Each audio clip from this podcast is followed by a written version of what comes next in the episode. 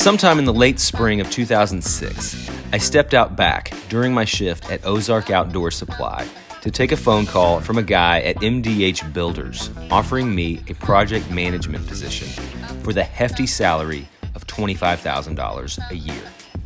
It wasn't much, but it was better than the measly hourly wage I was earning at Ozark.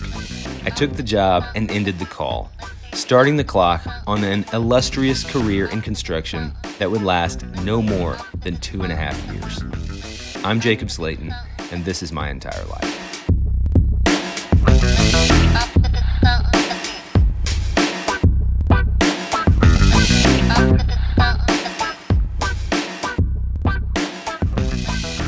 I built in a couple of weeks of time off in between leaving my job at Ozark and starting my new job at MDH Builders, mainly because I knew that it would likely be the last couple of free weeks in a row that I would have off for like the foreseeable future. And that was a pretty hard pill to swallow. Um, but, you know, I needed a job, I needed a real career. So we built in a couple of weeks to just kind of celebrate me finishing college and getting the new job and we booked a real quick trip to Mexico to celebrate. And it was like we got online and searched for like all inclusive places in New Mexico. And we basically bought the cheapest one we could find, which, you know, in hindsight, was not the best idea, but at the same time, like it was fine. Um, so we booked this little place. We flew down to Mexico, just me and Micaiah, and got off the plane. And, you know, Micaiah speaks Spanish pretty well, and so you know we we got a cab or whatever it was, or no, it wasn't a cab. It was like the shuttle that takes you to all the different um, you know resorts down down the strip uh, outside of Cancun, and it was really funny because it was like uh, one of those like church bus type shuttle things, and you know it, it's pretty much packed with people, and everybody's going on vacation. They're all excited and everything, and they start driving, you know, away from the airport down the down the highway towards the uh, resorts, and they'll like announce each resort as they come up to it, and you know, they're the entryways to all these resorts are just like beautiful palm trees and it's just perfectly manicured and everything and big, you know, ornate signage and gates and all this stuff and we're all excited and you know, you know, just like, oh my gosh, I wonder what ours is going to be like. You know, we keep driving. And as we keep going farther south, the resorts start to get like worse and worse, you know, and they, every, every spot they'll let a few people off and, you know, then keep cruising, right? And after a while, we had honestly passed probably 15 or 18 different resorts and literally they keep getting like of course you can't see the resort from the road but you can see the entryway and it went from like beautiful epic entryways down to like dirt road and like a sign with a couple of lights out you know and uh and we ended up getting there like after dark and we were the last people on the shuttle. We were we were like going to the last stop and literally this sign had like a couple lights out. They turned down. It's a dirt road and we're literally thinking like oh my god like what have we gotten ourselves into? Right? And we pull up you know, to the to the front entry of this place, like where the, the, you drop off people and stuff, and you know, there's like nobody anywhere. It was very like empty, and we walk inside, and you know, it was after dark, but it wasn't late. You know, it was probably eight o'clock or nine o'clock at night, and uh, you know, there's eventually like somebody comes up to the front desk, and you know, we check in and everything. Again, there's like nobody around at all check in and everything. And uh, they, you know, part of the all inclusive thing was like, you know, three meals a day basically. Um, and so it was like we were expecting to eat dinner when we got there uh, because we, you know, had been traveling all day. And uh, we say like, you know, what's what are the dinner, you know, what are the food options right now? And they were like, well, the restaurant's already closed for the night, but um, we'll be happy to bring up, uh, you know, something to your room you know, it's clear that like they had not thought through this. It, it just seemed like there was nobody there. Anyway, we go up to the room and, you know, it's like your basic, like, it, it wasn't bad. It was just odd that there was like nobody else there. And it certainly wasn't nice, but it wasn't bad, you know. And we go in the room and there's like, you know, like cobwebs in the corners and stuff. It's just kind of crappy, but we were just like laughing about the whole thing. Anyway, like somebody knocks on the door after we check in and we open the door and this guy's standing there with like two um, like plates that have just like peanut butter and jelly sandwich on the plate uh, like cut in half, like triangles, and like I think there was a banana with it or like apple slices, and then there was like saran wrap over the plates, and that was our dinner. And we were just like laughing our asses off about the whole thing. Like it was just so so crappy, uh, but it was just a hilarious, you know, opening to that that little trip. Which I think we were there for like five days or something. Anyway, next day was better. We had a we ended up having a great time there you know, we went out to the beach and there's like a bar out there by the beach and we weren't the only people there. There was probably like a dozen other, you know, couples they were hanging around, but it, it was it was sparsely populated, but it was fine, you know, and you kind of laughing at the whole situation, but like they had like rum and cokes at the beach and stuff and you know, they were in these little like almost like a Dixie cup, so you had to get like a dozen of them to like get any kind of buzz going. Um, but it was cool. It was funny and uh, we had a great time. We sat out by the beach. We we went snorkeling and rented uh, sea kayaks and paddled around in in the Gulf there, and went down to this little cenote place. Um, I don't actually know what they call them in English, but that's what they were called down there. But it's like a freshwater cave, um, like like underwater cave kind of a situation, and you can snorkel down in there, and it's like just crystal clear, beautiful water, and it was a cool experience. You know, we had a, we had a great time just kind of goofing around.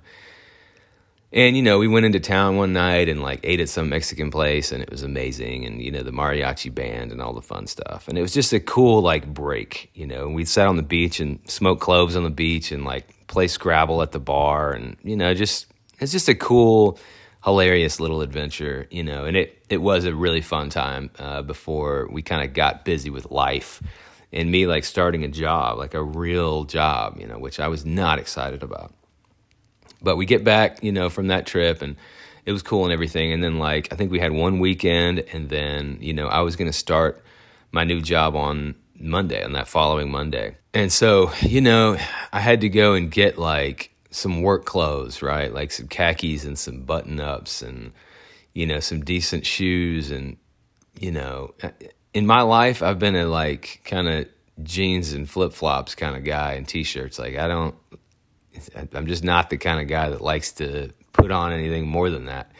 I felt like I was selling my soul in like some small way to like have to dress like somebody that I didn't feel like that was me, you know. Some of you guys know what I'm talking about. Some for some of you guys that are used to dressing up and comfortable in that kind of clothing, like you maybe don't get it, but for someone like me who feels like the need to self-express, you know, I don't know, dressing like everybody else just feels like a noose around my neck.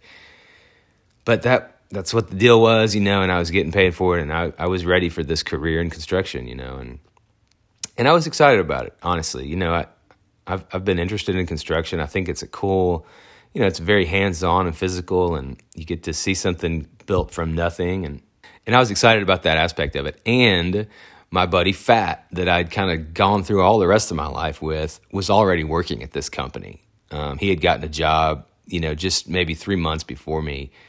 And so that was kind of my in, you know, he put in a good word for me and everything. And so I was super excited to get to work with him in like a real setting. And, uh, and then this other guy that worked there, Chris, uh, Fat had told me that he was, you know, really cool and everything. So I was excited to get to know him and everything. And, you know, so there was a, it was a mix of feelings. You know, I was bummed out to actually have to go to the real world, but I was excited to to do the job that I'd sort of technically been trained to do, at least in terms of uh, you know an education. So I start the job. You know, I, I go in there and kind of meet everybody, and the, the boss like gives me the tour of the place and all the stuff. And you know, I have a I have my own office, which was cool. You know, it was like a totally decent office. I had a big window. Um, had like my my big desk and everything. It's all kind of built in, you know, desk situation. And then back behind my desk, there was like the angled like plans table, like for the blueprints and stuff. And it was just cool, you know. It was clean. It was nice. I had my little computer there, and I remember I got my little. I had like a Grateful Dead mouse pad that I thought was super cool. that was my only like true little picture who I was, you know, deep down it was cool. And, you know, I got started and basically as a project manager, you know, my job was to manage you know, two to three to maybe four construction jobs at a time. I, I did a little bit of estimating, and I was also like the warranty guy because after you finish a construction job, you're going to have a one year warranty on on your work, and so that's kind of the worst job in the whole place. But I was the new guy, so they gave me the warranty thing, and which means like some guy that like the owner of the Arby's that we built six months prior, like there was a plumbing issue, and they would call me, and I'd have to get somebody out there to go fix the plumbing, that kind of thing. It was it was annoying, but whatever. And pretty quickly, I learned two key life lessons in that job that honestly went to serve me very well, not only in construction, but have continued to serve me really well uh, in, in my life after construction. And one of those lessons came from my boss, Robert. He was actually the vice president of the company. And, you know, we got along pretty well. I, I liked Robert. And part of my training was I would just kind of shadow Robert a lot of the time. And I would go with him to his job site meetings and sit in on his meetings that he had, you know, at the office. And I would he would he would answer all his calls on speakerphone so that I could hear the conversation and kind of just learn from him in that way. And I did learn a lot. But one of the key things I learned was he got a call from a superintendent one day who was, uh, you know, on, on the job site somewhere. I forget which job it was, but his superintendent calls in, and as the project manager, you know, the superintendent reports to the project manager. And so whenever there's a serious issue or something, you know, the superintendent calls the project manager and they, they've sorted out. And the superintendent sometimes will call in and just kind of kind of pass off his own responsibilities to the project manager and you kind of that's part of the job of the project manager is you you know you help where you need to help and you also delegate things to your super because you know they're getting paid to do this job too you know? And so the super called in and explained this long complicated problem that i guess robert decided uh, the super could have figured out himself. And so after the guy finished explaining the whole problem robert had listened to the whole thing and Robert said, Well, sounds like you got a problem. Uh, let me know what you figure out. Talk to you later. And he hung up. I was like, Oh, wow. Like, it seemed like he wanted you to figure that out. And Robert was like, Yeah, he did. But you know what? If he would have sat down and thought about it a little bit longer, he could have figured it out himself. And he doesn't need to bother me with that kind of stuff. And I was just like, Damn, that's pretty that's pretty cool. Like just understanding, you know, your responsibilities. And he had been doing it for a while and everything, but it, it was just a good lesson to like, you don't have to solve everybody else's problems, you know, which, you know, obviously I'm, I'm translating that lesson into all of life, but it's, it's true both in work and in life. You know, you don't have to solve everybody else's problems. You can let them figure things out on their own. And you know, sometimes you do have to be the one to make the decision, you know, especially in the career situation. Uh, but a lot of times, you know, a good boss is one that, that will let his, uh, you know, employees kind of use their own skills to, to make decisions and, and make things flow smoothly. So I really took that to heart. Like, you don't have to solve everybody else's problems. And somebody out there needs to hear that. So I hope that sinks in. You don't have to solve everybody else's problems. The second lesson I learned came from another guy who I was kind of training under named Ricky. And Ricky was like this just sort of corn fed redneck kind of dude, like a just kind of, I don't know, just a gruff construction dude like you would expect. And he had been a superintendent for a long time. And then he got promoted to project management. So he was like, you know, those are the guys that are really legit. Like they they've been out in the field. They really know how this stuff works, and uh, they're not just like the college kids like me, you know, that had graduated and gotten this job. You know, he he knew what was up. So I was training under Ricky, and basically when Robert wasn't around or available, I would go and, and ask Ricky questions or whatever. But I didn't do that very many times because one of the first few times, like he had given me a small grace period, you know, where I would have an issue or some some kind of question that would come up, and I would walk across the hall to Ricky's office and say, "Hey, man, you got a second? You know, and he'd say, "Yeah, what's up?" And uh, you know, he was a nice guy, but he also didn't want to screw around. You know, he was he was serious. Um, so I'd say the problem, whatever, and he'd say, "All right, you need to call this guy and do this thing." That's that. Okay, thanks. And one day I went in there, and to be honest, like deep down, when I look back, I know why I did it. And I went in there because I was bored. I was tired of sitting at my desk, and I came across a problem that wasn't really a problem. I mean, I don't remember what it was, but it was something that I probably could have figured out on my own.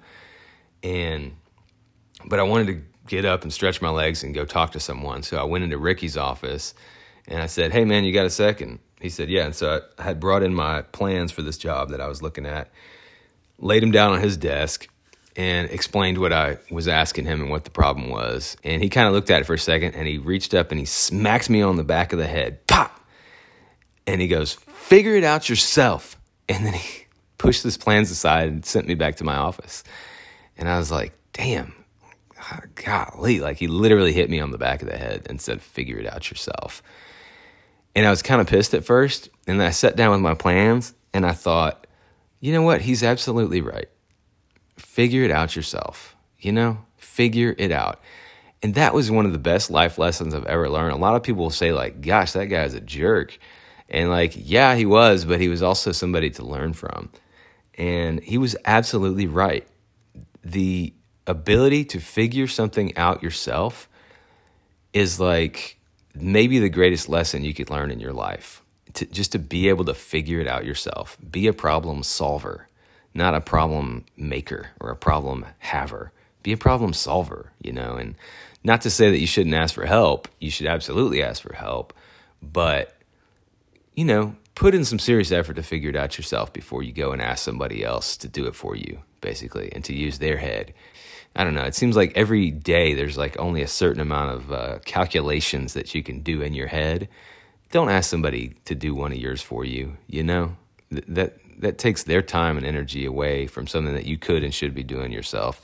And I just remembered that, and that really went and served me like really well in every aspect of my life later on, which like you'll hear if you keep listening to this podcast how I really did have to figure things out myself. And honestly, without that lesson from Ricky, even though he was a jerk, uh, I would not be where I'm at today for sure. So, anyway, the day to day at MDH Builders was uh, it started out okay, and then I got to the point where I really just kind of started to hate it. Um, it was fun to goof around with Fat and Chris. Chris and I became really good friends there, and we would go out to lunch every day basically, and just have a good time. Um, just kind of making each other laugh, you know. I really enjoyed the part about the job where I got to estimate jobs, where you kind of figure out what a job costs, like building a hotel or something. I had to come and put the numbers together on that, and that was a really fun job. I enjoyed the project management side of it a little bit, but it was stressful because I was constantly getting calls from subcontractors and you know my superintendent and try, having to solve problems and you know it, it, was just hard you know it was it, was kind of a real crash course and it, it wasn't real easy the other thing about it that sucked was that the work environment there was really toxic outside of my relationship with fat and chris everyone else there was, um, except for Robert. I didn't mind Robert, but but everybody else there was, you know, just crass and definitely like some racist comments, you know, and you know, it's kind of one of those things where like people make racist comments because they're trying to be funny. And it might be kind of funny, but also it's like, come on, dude, you can't you can't do that. You know, you can't use the N word just casually or at all. You know, it's, it's just, I just didn't like it. I didn't like being around it. It was very like misogynistic. And the, one of the things that I just, it, was really hard for me to deal with, but they had hired a receptionist that was a former Hawaiian Tropic model. And, you know, she was beautiful and everything but she was still kind of like she was basically hired just to be something pretty to look at. And she actually had uh, behind her desk, like she kept them in a drawer, but she had eight by 10 like glossy photos of herself, like topless, like, like from her Hawaiian tropic days, like in bikinis and also just like topless. And she would, you know, the bosses would, would bring, you know, subcontractors in there and they would say like, "Hey, show them that picture," and she would literally pull out these pictures of herself topless and just show them to these guys. And you know, there was rumors that she would go out to lunch with the bosses and like flash her boobs and stuff, and would go back into his into the boss's office and do that, and she's just like basically uh, selling herself. Like it was just sad, and she was nice and she was cool, and I saw those pictures once. She was kind of trying to get some attention, I guess, and she showed them to me one day without me asking, and I was like, "Wow, that's you know okay." And uh, I think I, I kind of made it clear that I, that's not really what I want to see, and I respected her more than she respected herself, and I was just like, "Hey, you know," I tried to engage with her on a personal level and not just be a person that was interested in her body like literally everyone else there. Um, so it was just nasty and gnarly. And like the project managers would send out emails to you know like inner office emails with like serious pornography not just like soft core stuff but like serious stuff. It was just like disturbing.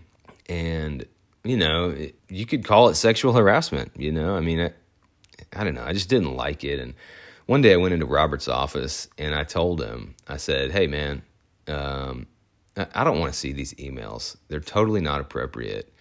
And you're going to get in trouble with them later. Robert wasn't the guy sending them, but he was the vice president. He was on the email chain and he was allowing it to happen. And, and he said, You know what, Jacob, you're absolutely right. And I appreciate you saying something, and I'm going to put a stop to that. And they slowed down, but then they picked back up. And um, honestly, they just started leaving me off of the email and Robert, which was fine with me. You know, I, I didn't want to be, you know, honestly, I was trying to resist that type of thing, you know. And since we're on the subject, I'll I'll mention, you know, I had had a period of time in my life where I was looking at porn, you know, just like pretty much every guy on the planet.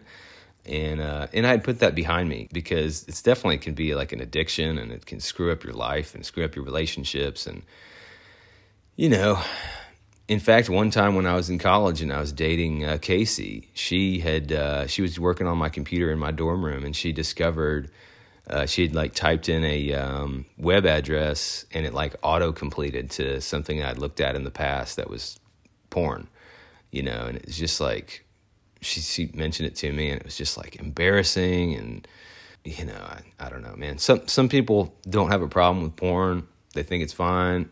I'm not really one of those people. Do as you please you know but this is my life story and so that was my situation but anyway, I I, I didn't uh, I didn't want to see that stuff, especially at work. It was just a nasty situation, and I didn't like it. So one good thing that happened was about six months into my working there, they uh, put me on a job in Cabot as the on-site project manager. You know, I, so on one hand, I was like excited to get out of the the office, and basically, I spent like four days a week in Cabot at this construction trailer where we were building a funeral home, which is most of the time in my life, that's the three places I try to avoid construction trailers, funeral homes, and Cabot. But I was happy to uh, get out of the office where the environment was just crappy.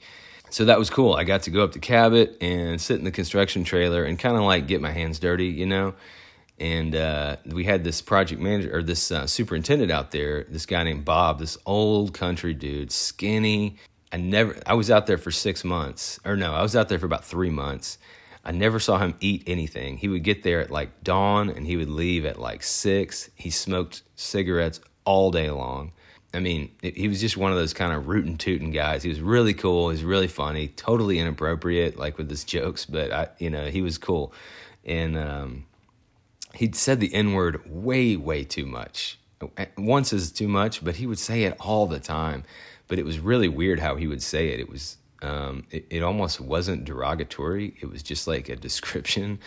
And I just kept saying like, Bob, you can't you can't call him that, dude. You can say black guy, you know, that's okay, but like you can't say the N-word, man. And also you don't really need to describe their race to me anyway when you're telling something about somebody. I don't need to know that piece of information. Uh, but whatever, you know, it was Bob and he was freaking old and uh, it, it, was all I could do to just just just try to remind him, like, dude, you can't say that, man. Um, but being with Bob out there was cool, and just we would sit in the in the job trailer, and you know, he basically handled everything. He was one of those guys that was he really could have built the building like all by himself if he, if he uh, had to. Um, so that was all right, better than being in the office, especially because somewhere during that first year there, uh, Fat and Chris. Well, Fat left first. He took a job with another company for the same reason why I didn't want to be there anymore. And then eventually Chris took a job at another company. So now I don't have any friends in the office. And when I would spend my one day a week in the office, it honestly just sucked. Like I had alienated myself.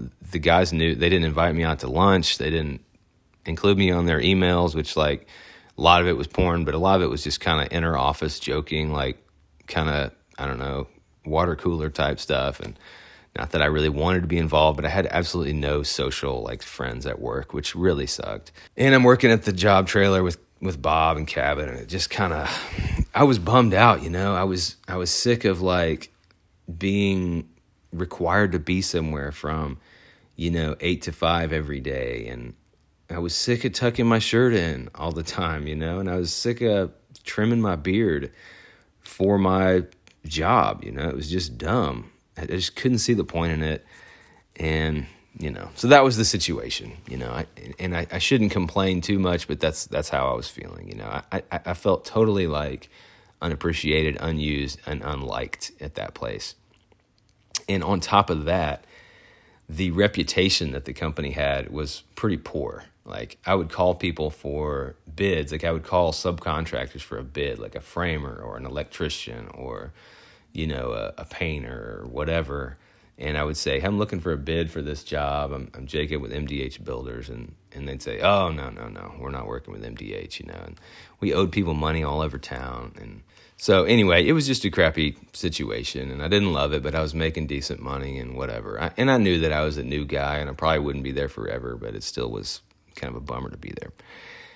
Anyway, towards the end of the year, you know, I'm still working on the job trailer and Cabot and everything, but you know, and Christmas kind of came and it was, you know, no real great big memories from that Christmas. But on New Year's Eve, we had made some plans to go up to a cabin with some new friends of ours, Ben and Angie. And we had just met them recently. We we had known them from through some other friends kind of prior to that, but we had just started kind of hanging out with them and we would go and hang out for dinner and drink a bottle of wine and and, and that sort of thing. And so when New Year's Eve came up, we were like, let's go, let's go to a cabin somewhere and just kind of do our thing out there, you know. And so that's what we did. We went out to uh, this cabin up in the Ozark Mountains, and you know, we were just kind of hanging out and you know, goofing around, listening to music. Me and Ben were standing out in the yard. We were grilling and smoking a cigar and just kind of chatting about life and everything. And kind of as you do around New Year's, you start to look at you know where you've been and you look at where you're going you know it's a good time to kind of take a step back and take stock of your life and, and what's happening and ben and i start talking about you know our jobs and how it's going he was in construction too but he did more residential stuff while i was doing you know commercial stuff and ben was like the hands-on guy and i was kind of the in the office guy you know and we didn't work together but we were both in the same field and we both enjoyed it. So we're talking about that and stuff and, and looking at where we're going. And we, we grill and everything. And then we kind of carried the conversation inside uh, with the ladies and we're sitting around the table, you know, eating. And it ended up, the conversation just kind of carried on throughout the whole evening. We were just kind of talking and dreaming a little bit, you know, and then the conversation turns into, you know, well, let's look at the future. You know, what's, what's your dream situation what's your dream job what you know where do you want to go with your life you know we're in our 20s and you know it's like the world's at your fingertips but you also don't really have all the options or i don't know you, you do but you don't you know you have to create your own opportunities in a lot of ways so we're talking about you know what do we want to do with our lives and so then the question goes around of what is your dream job you know what's your dream job and you know, everybody kind of said their thing. And to be honest, like, I don't remember what everybody's dream job was. But what I said for my dream job was I would like to own a little, you know, kind of a small uh, residential construction company where we would build houses and, you know, ideally like cool houses, like cabins and, you know, lodges and that sort of thing. And, you know, just kind of that, that was the niche I wanted to be in. And residential is a little harder to get into because well, that's just kind of how it is. Most residential construction companies are small and they're not hiring like lots of people. And but I was like, that's what I want to do. You know, I got a construction degree. You know, I can get a contractor's license and I can just do this on my own. And in theory, I, I knew how to do it. You know, and you know, it's not really much different from building a hotel or a restaurant or a you know, AT&T store, which is what I had spent my time on that year. So I was like, yeah, that's that's my dream job. I want a little construction company and uh, and kind of do my thing. And then we kind of went around and kept talking about that. And then the question became, okay, well, what's like your dream dream job? And the differentiation that we made was like the dream job is like pretty realistic and pretty, you know, attainable to be honest. If you put your mind to it and, and get after it, you know, you can get the dream job. And the dream dream job was like more fantastical. You know, it would be like playing in the NBA or writing for Rolling Stone magazine or, you know, go to the moon or something like the the big big things, right? Um, that you would just do anything if you could get to do that, right? And uh, Angie, you know, when it came around to her, she said, you know, we all kind of had to think about it a little bit. And we came around to Angie and she said, you know, I think I would like to be a photographer. And I knew that she was interested in that. And I, I was too. And uh, so we had talked about that some. And she said, like, you know, I think that'd be really cool and kind of described it a little bit. And, and I found myself like really, um, you know, first of all, about me, like, I just love hearing people's dreams. I love hearing what people want to do with their life. I love hearing about, when people have a big idea that they're kind of scared of, but they really want to pursue it, but they're kind of scared to pursue it. And I love encouraging people to just chase those things and chase down those dreams and make them a reality. And I love, um, you know, just encouraging people, which, you know, if you think about the word encouragement, the root word is courage. And when you encourage, you are like bestowing courage upon someone to do something. So it's encouragement is giving of courage to one another. And so I love doing that, you know, because I got a lot of courage and a lot of people don't. And that's one thing that I get to do and I'm really feel good at doing is just giving people that encouragement that they need and saying like you can absolutely do this. Believe in yourself, go freaking do it, you know. And so I was like really encouraging Angie, you know, to pursue the photography thing and you know, she was like, I don't know, you know, maybe, and stuff like that. And anyway, then it gets around to me, and I honestly hadn't even been hadn't even thought about what my dream dream job would be. Like, and I I kind of was forced to sit there and think about it for the first time, and I sat back and after talking to Angie about photography, I was like, well, hell, I would like to do photography. That sounds awesome, you know. Like it, it had been a hobby of mine since since my time in Guatemala, but I thought that would be pretty awesome. And I know a couple of, you know, seemingly successful photographers and I could I would like to do that, you know. And then I, so I said that. I said I'd like to be a photographer. And almost as the words came out of my mouth, I thought, "Oh shit. Now I have to take all of the advice I just gave Angie and do it myself or else I'm a total hypocrite." Right? Like how can I be encouraging her to take the risk if I'm not willing to, you know, put my money where my mouth is and try it myself when it really is what I'd love to do. And for me at that time, I thought that's so far beyond like where I'm at that I just can't even see it really happening. But I also knew that, you know, if, if you don't try, you don't do. You know, you, you don't achieve something that you don't try at, you know. And my dad has always told me, nobody's just going to pick up the phone and offer you your dream job. You got to go out there and try to get it. You know, it, people don't just hand you free stuff. And so I was like, damn, now I gotta now I gotta take the advice I'm giving to Angie. And it was like it was it was heavy to sit there under that, but also exciting, like, oh wow, I'm about to embark on a whole new journey that, you know what? I'm pretty damn sure I can attain that thing. And uh, so that's what we're going to talk about next time. I didn't achieve that quickly, but oh, yes, I got there, baby. And the, the water was sweet, just like I thought it would be. We're going to talk about how I'm just constantly dreaming about this career in photography. It's like the light on the hill that is beckoning me to continue to step forward. We're going to talk about switching construction companies, which was an amazing experience that turned into another shitty experience. We're going to talk about going to Italy with Ben and Angie and just having the time of our lives traveling around Italy. And we're going to talk about just living it up for what would eventually become the last year of our lives without kids. So, Stick around for that. It's going to drop next Monday, just like always. And hey, follow me on Instagram. If you think about it, if you're on Instagram, if you care about these things, my Instagram name is Jacob Slayton. And I will, you know, occasionally post pictures from this podcast uh, so you can kind of see some visuals of what my life was like during those years. And there's all kinds of other fun nonsense on there. So check it out, and uh, I'll catch you next week.